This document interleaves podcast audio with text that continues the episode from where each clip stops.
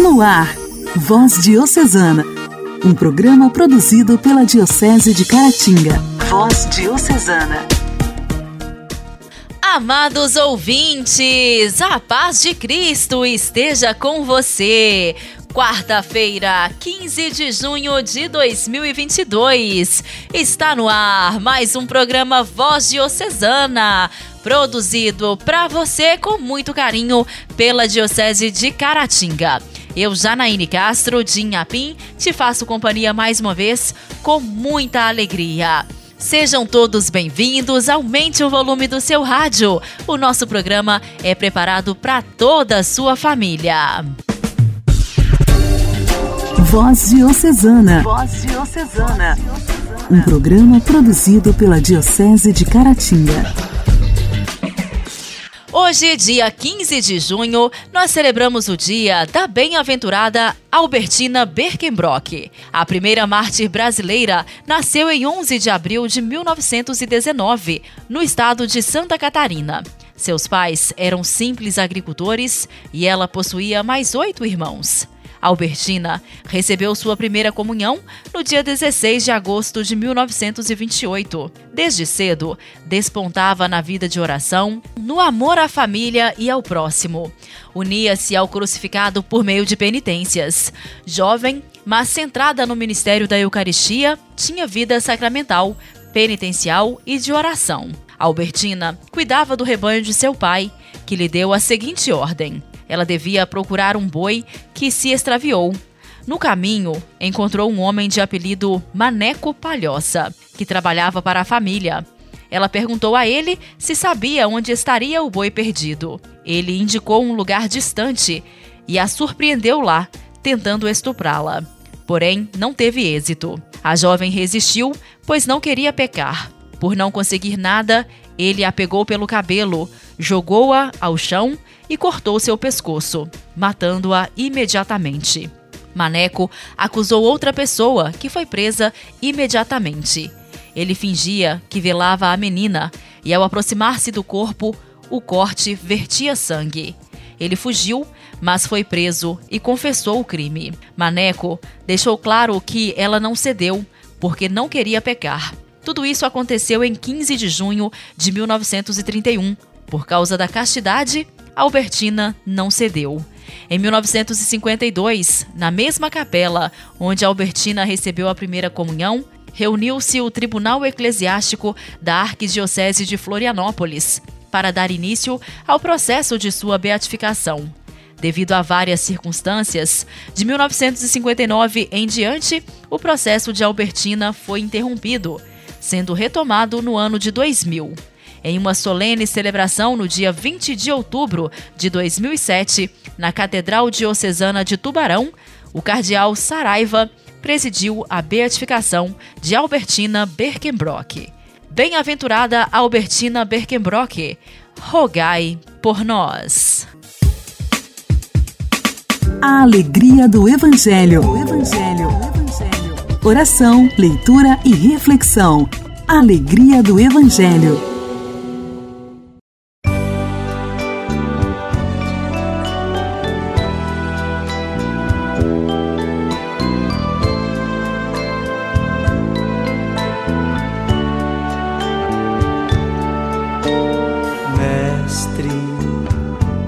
Estarmos aqui, reunidos bem perto de ti, no silêncio e na paz. Mestre, reunidos no amor, nós viemos ao Monte Tabor para em ti repousar. E nós cantaremos a mesma canção, unidos no mesmo coração.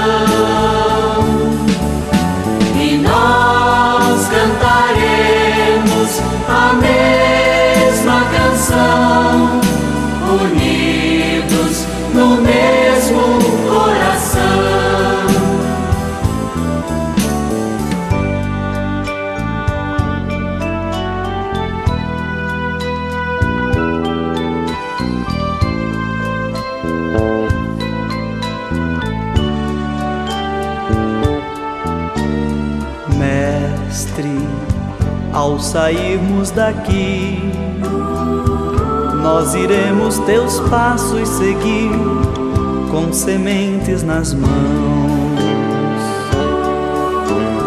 Mestre, nós queremos plantar o teu reino em todo lugar e crescer como irmãos.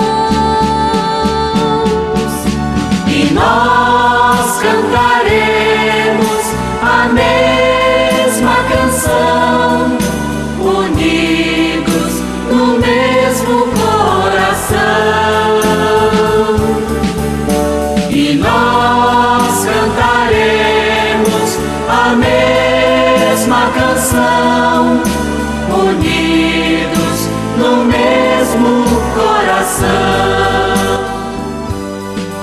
evangelho desta quarta-feira será proclamado e refletido por Dom Alberto Taveira, arcebispo de Belém.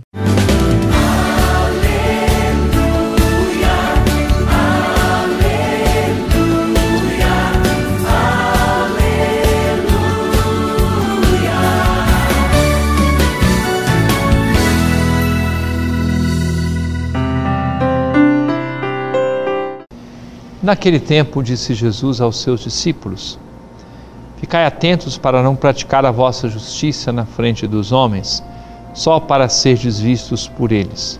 Caso contrário, não recebereis a recompensa do vosso Pai que está nos céus. Por isso, quando deres esmola, não toques a trombeta diante de ti, como fazem os hipócritas nas sinagogas e nas ruas, para serem elogiados pelos homens. Em verdade vos digo, eles já receberam a sua recompensa. Ao contrário, quando deres esmola, que a tua mão esquerda não saiba o que faz a tua mão direita, de modo que a tua esmola fique oculta. E o teu pai, que vê o que está oculto, te dará a recompensa. Quando orardes, não sejais como os hipócritas que gostam de rezar em pé nas sinagogas e nas esquinas das praças, para serem vistos pelos homens. Em verdade vos digo, eles já receberam a sua recompensa. Ao contrário, quando tu orares, entra no teu quarto, fecha a porta e reza ao teu pai que está oculto. E o teu pai, que vê o que está escondido, te dará a recompensa. Quando jejuardes, não fiqueis com o rosto triste como os hipócritas. Eles desfiguram o rosto para que os homens vejam que estão jejuando. Em verdade vos digo, eles já receberam a sua recompensa. Tu, porém, quando jejuares, perfuma a cabeça e lava o rosto, para que os homens não vejam que tu estás jejuando, mas somente teu Pai que está oculto. E o teu Pai, que vê o que está escondido, te dará a recompensa.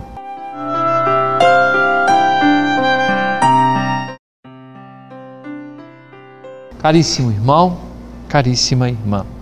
É só perguntar o como praticar este evangelho, as três práticas de religião: o jejum, a esmola, a partilha e a oração. Quando alguém tem fé, tem um relacionamento com Deus que se chama oração. Tem um relacionamento com os outros que se chama caridade, partilha dos bens, atenção às pessoas. Tem um relacionamento com as coisas e consigo, que é educação da própria vontade, do próprio temperamento, formação do caráter equilíbrio dos próprios impulsos. Isto é viver uma experiência de fé. Qual o problema que Jesus encontrou naquelas pessoas? É que faziam tudo isso e são coisas boas, mas quando você faz para aparecer, o bem que é feito acaba sendo desvalorizado, porque você procurou aquilo que era a sua recompensa ser visto e não agradar a Deus. Agradar a Deus, sim, com a caridade, com o equilíbrio dos próprios impulsos, com a oração. Mas não buscar a si mesmo, os próprios interesses. É uma conversão contínua que o Senhor pede de cada um de nós.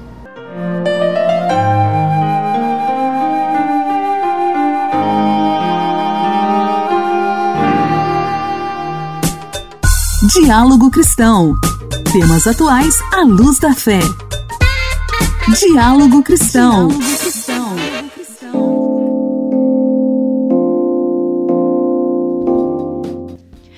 Senado aprovou na última segunda-feira o projeto de lei complementar que limita a aplicação de alíquota do imposto sobre circulação de mercadorias e serviços ICMS sobre combustíveis, gás natural, energia elétrica, comunicações e transporte coletivo. Segundo a proposta, estes produtos seriam classificados como essenciais e indispensáveis, levando à fixação da alíquota do ICMS em um patamar máximo de 17%, inferior à praticada pelos estados atualmente. O texto também prevê a compensação da União às perdas da receita dos estados. Quem traz para a gente as informações é a repórter Luciana Clara.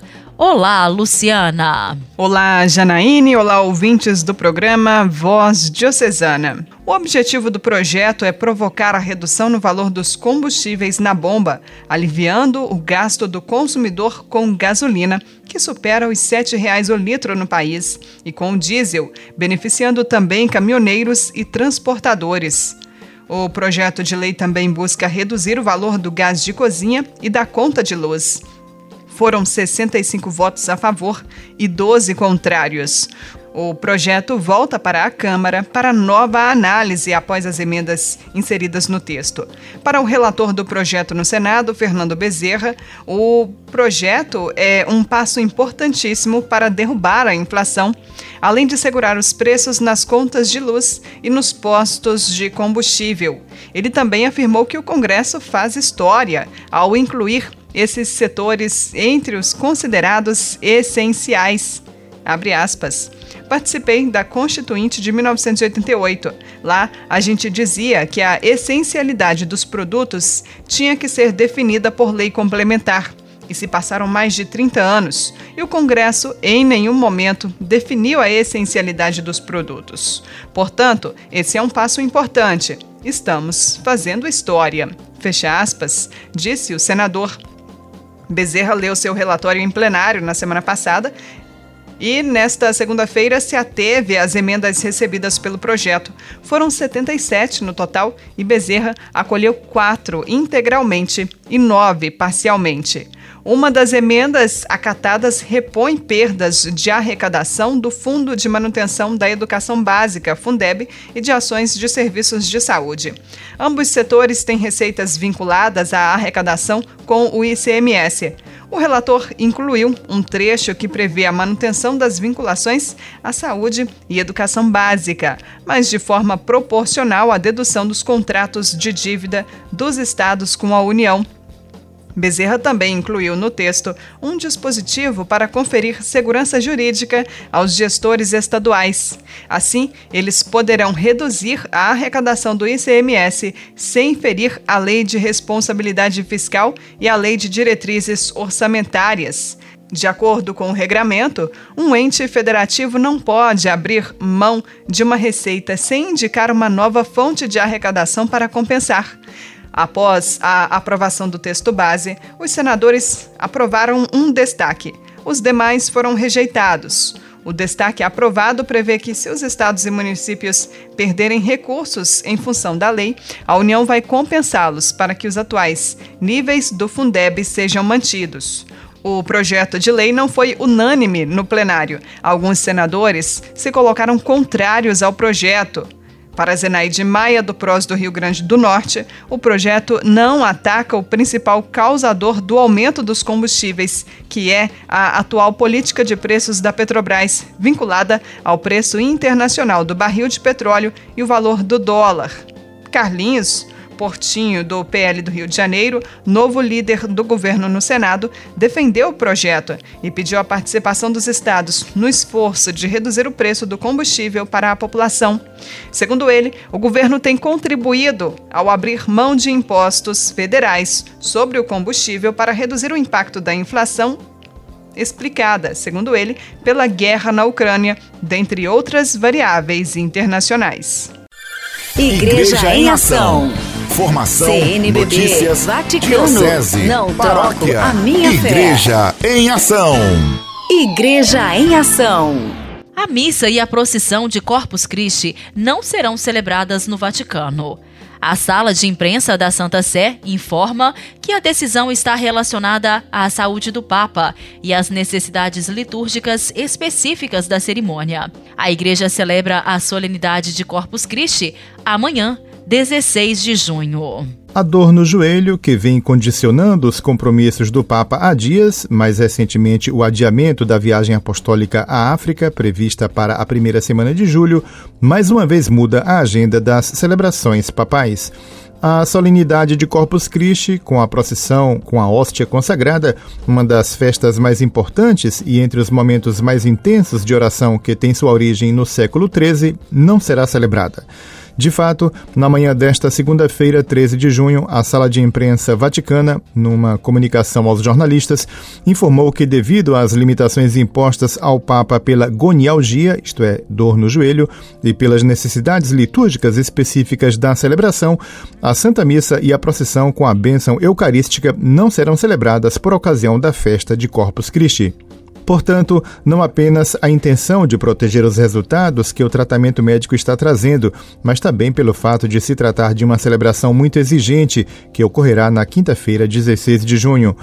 Já nos últimos dois anos, devido à ameaça da pandemia da Covid-19, a missa na solenidade, que recorda a presença real de Jesus na Eucaristia, havia sido celebrada com um limitado número de fiéis no altar da Cátedra da Basílica de São Pedro e não no cenário tradicional da Basílica de São João de Latrão, com a procissão até Santa Maria Maior, ou mesmo em locais de periferia, como aconteceu em 2018, com a celebração em Ostia e em 2019 no bairro romano de Casal Bertone. Ao longo dos anos, o Papa Francisco tem enfatizado vários aspectos desta solenidade. Em primeiro lugar, a força de se gastar pelos outros que vem precisamente da Eucaristia. Quantas mães, quantos pais, juntamente com o pão cotidiano cortado sobre a mesa de casa, repartiram seu coração para fazer crescer os filhos e fazê-los crescer bem? Quantos cristãos, como cidadãos responsáveis, repartiram a própria vida para defender a dignidade de todos, especialmente dos mais pobres, marginalizados e discriminados, disse o Papa na homilia de Corpus Christi de 26 de maio de 2016. No ano anterior, Francisco havia destacado que o que nos permite não desagregar-nos é precisamente a Eucaristia.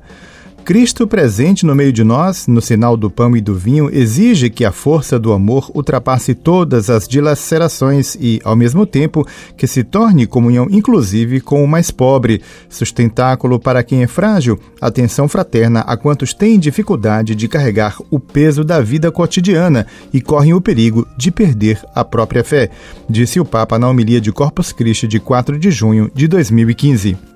A Eucaristia não é um memorial abstrato, mas um memorial vivo do amor de Deus, um sacramento inscrito no DNA espiritual, lembrou o Santo Padre no Corpus Christi de 2017. A Eucaristia é o sacramento da unidade.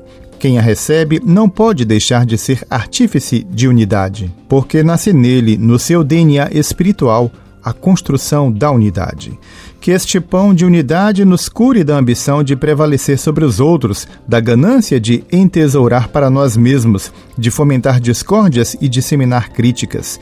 Que desperte a alegria de nos amarmos sem rivalidades, nem invejas, nem murmurações maldizentes disse o Papa na homilia de Corpus Christi de 18 de junho de 2017. E também em 2013 o aspecto da comunhão havia sido central, enquanto em 2014 o Papa havia advertido contra os vários tipos de alimentos que são oferecidos. Mas o único alimento que nos nutre verdadeiramente e que nos sacia é aquele que o Senhor nos concede. O alimento que o Senhor nos oferece é diferente dos demais e talvez não nos pareça tão saboroso como determinadas comidas que o mundo nos oferece. Então, sonhamos outras refeições, como os hebreus no deserto, que tinham saudades da carne e das cebolas que comiam quando estavam no Egito, esquecendo-se, contudo, que comiam aqueles pratos na mesa da escravidão, disse o Papa na homilia de Corpus Christi de 19 de junho de 2014. Voz Diocesana. Voz Diocesana. Um programa produzido pela Diocese de Caratinga.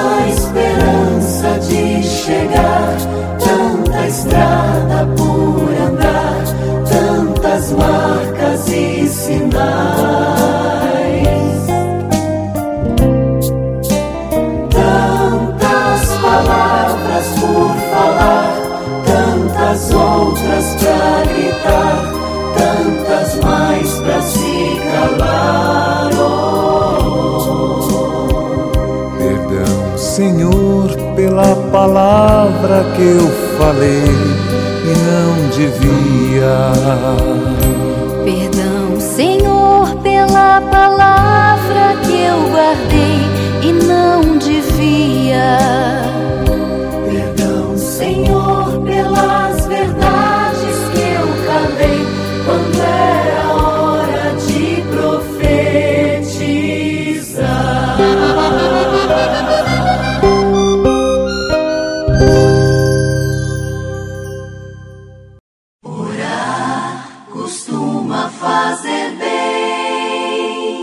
Intimidade com Deus. Esse é o segredo. Intimidade com Deus. Compadre Elias Garcia. Orar costuma fazer bem.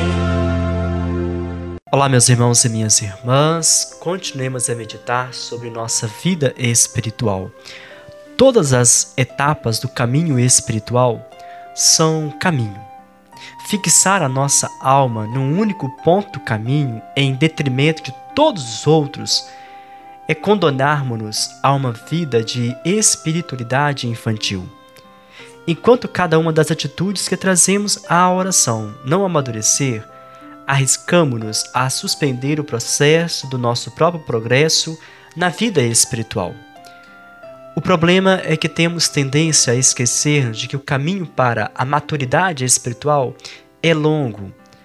É um itinerário com muitas fases. É uma busca com múltiplas partes.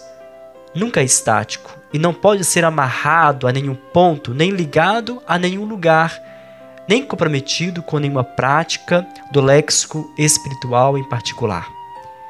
Se for então, essa prática falhou ou nós falhamos na prática.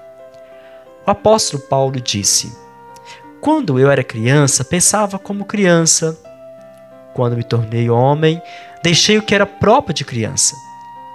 Isso é muito comum em todos os aspectos da vida. É uma história que fala do processo de tentativa e erro, de inspiração e sabedoria, de expandirmos o eu ao pleno crescimento a muito custo. As práticas de oração que aprendemos quando pequenos falavam à criança que nós éramos. O Natal era o nascimento do menino Jesus. A quaresma tinha a ver com não comer doces. Jonas tinha sido realmente engolido por uma baleia. Todas essas, essas histórias falavam-nos de fé, mas não nos ensinavam toda a fé. Chegar à compreensão de que o Natal é a presença do divino entre nós é uma questão de amadurecimento na verdadeira mensagem da fé. A quaresma é o reconhecimento das fraquezas que temos, lembrando das fraquezas daqueles que traíram Jesus antes de nós. Jonas foi apanhado pelas forças do mal que o rodeavam, tal como somos, apesar de professarmos um compromisso para com Deus. Rezemos nesse dia. Deus da vida, permite-nos crescer para ti à medida que avançamos na idade, até que a plenitude do tempo nos torne espiritualmente completos.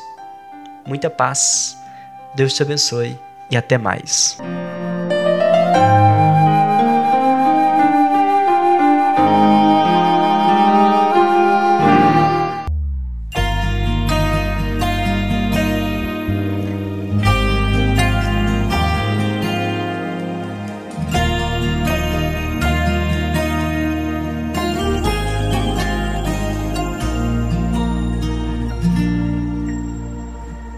Eu fugi da tua vontade por querer tudo como sou. Não segui o teu chamado, o egoísmo me dominou.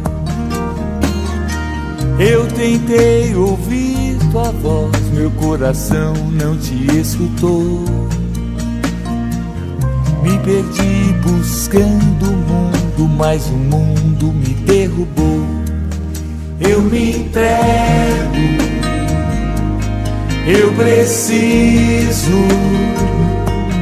do teu amor, do teu amor.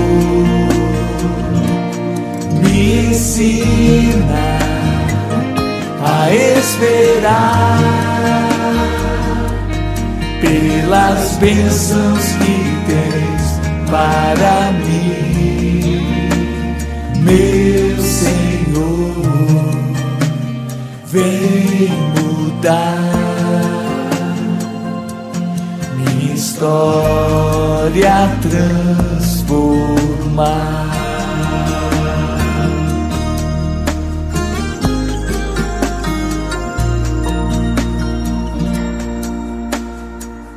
Eu fugi da tua vontade por querer tudo como sou. Não segui o teu chamado, o egoísmo me dominou. Eu tentei ouvir tua voz, meu coração não te escutou. Me perdi buscando o mundo, mas o mundo me derrubou. Eu me entrego, eu preciso do teu amor,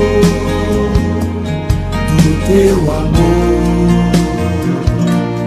Me ensina a esperar pelas bênçãos que tens para mim meu Senhor, vem mudar história, transformar. Eu me entrego, eu preciso do teu amor,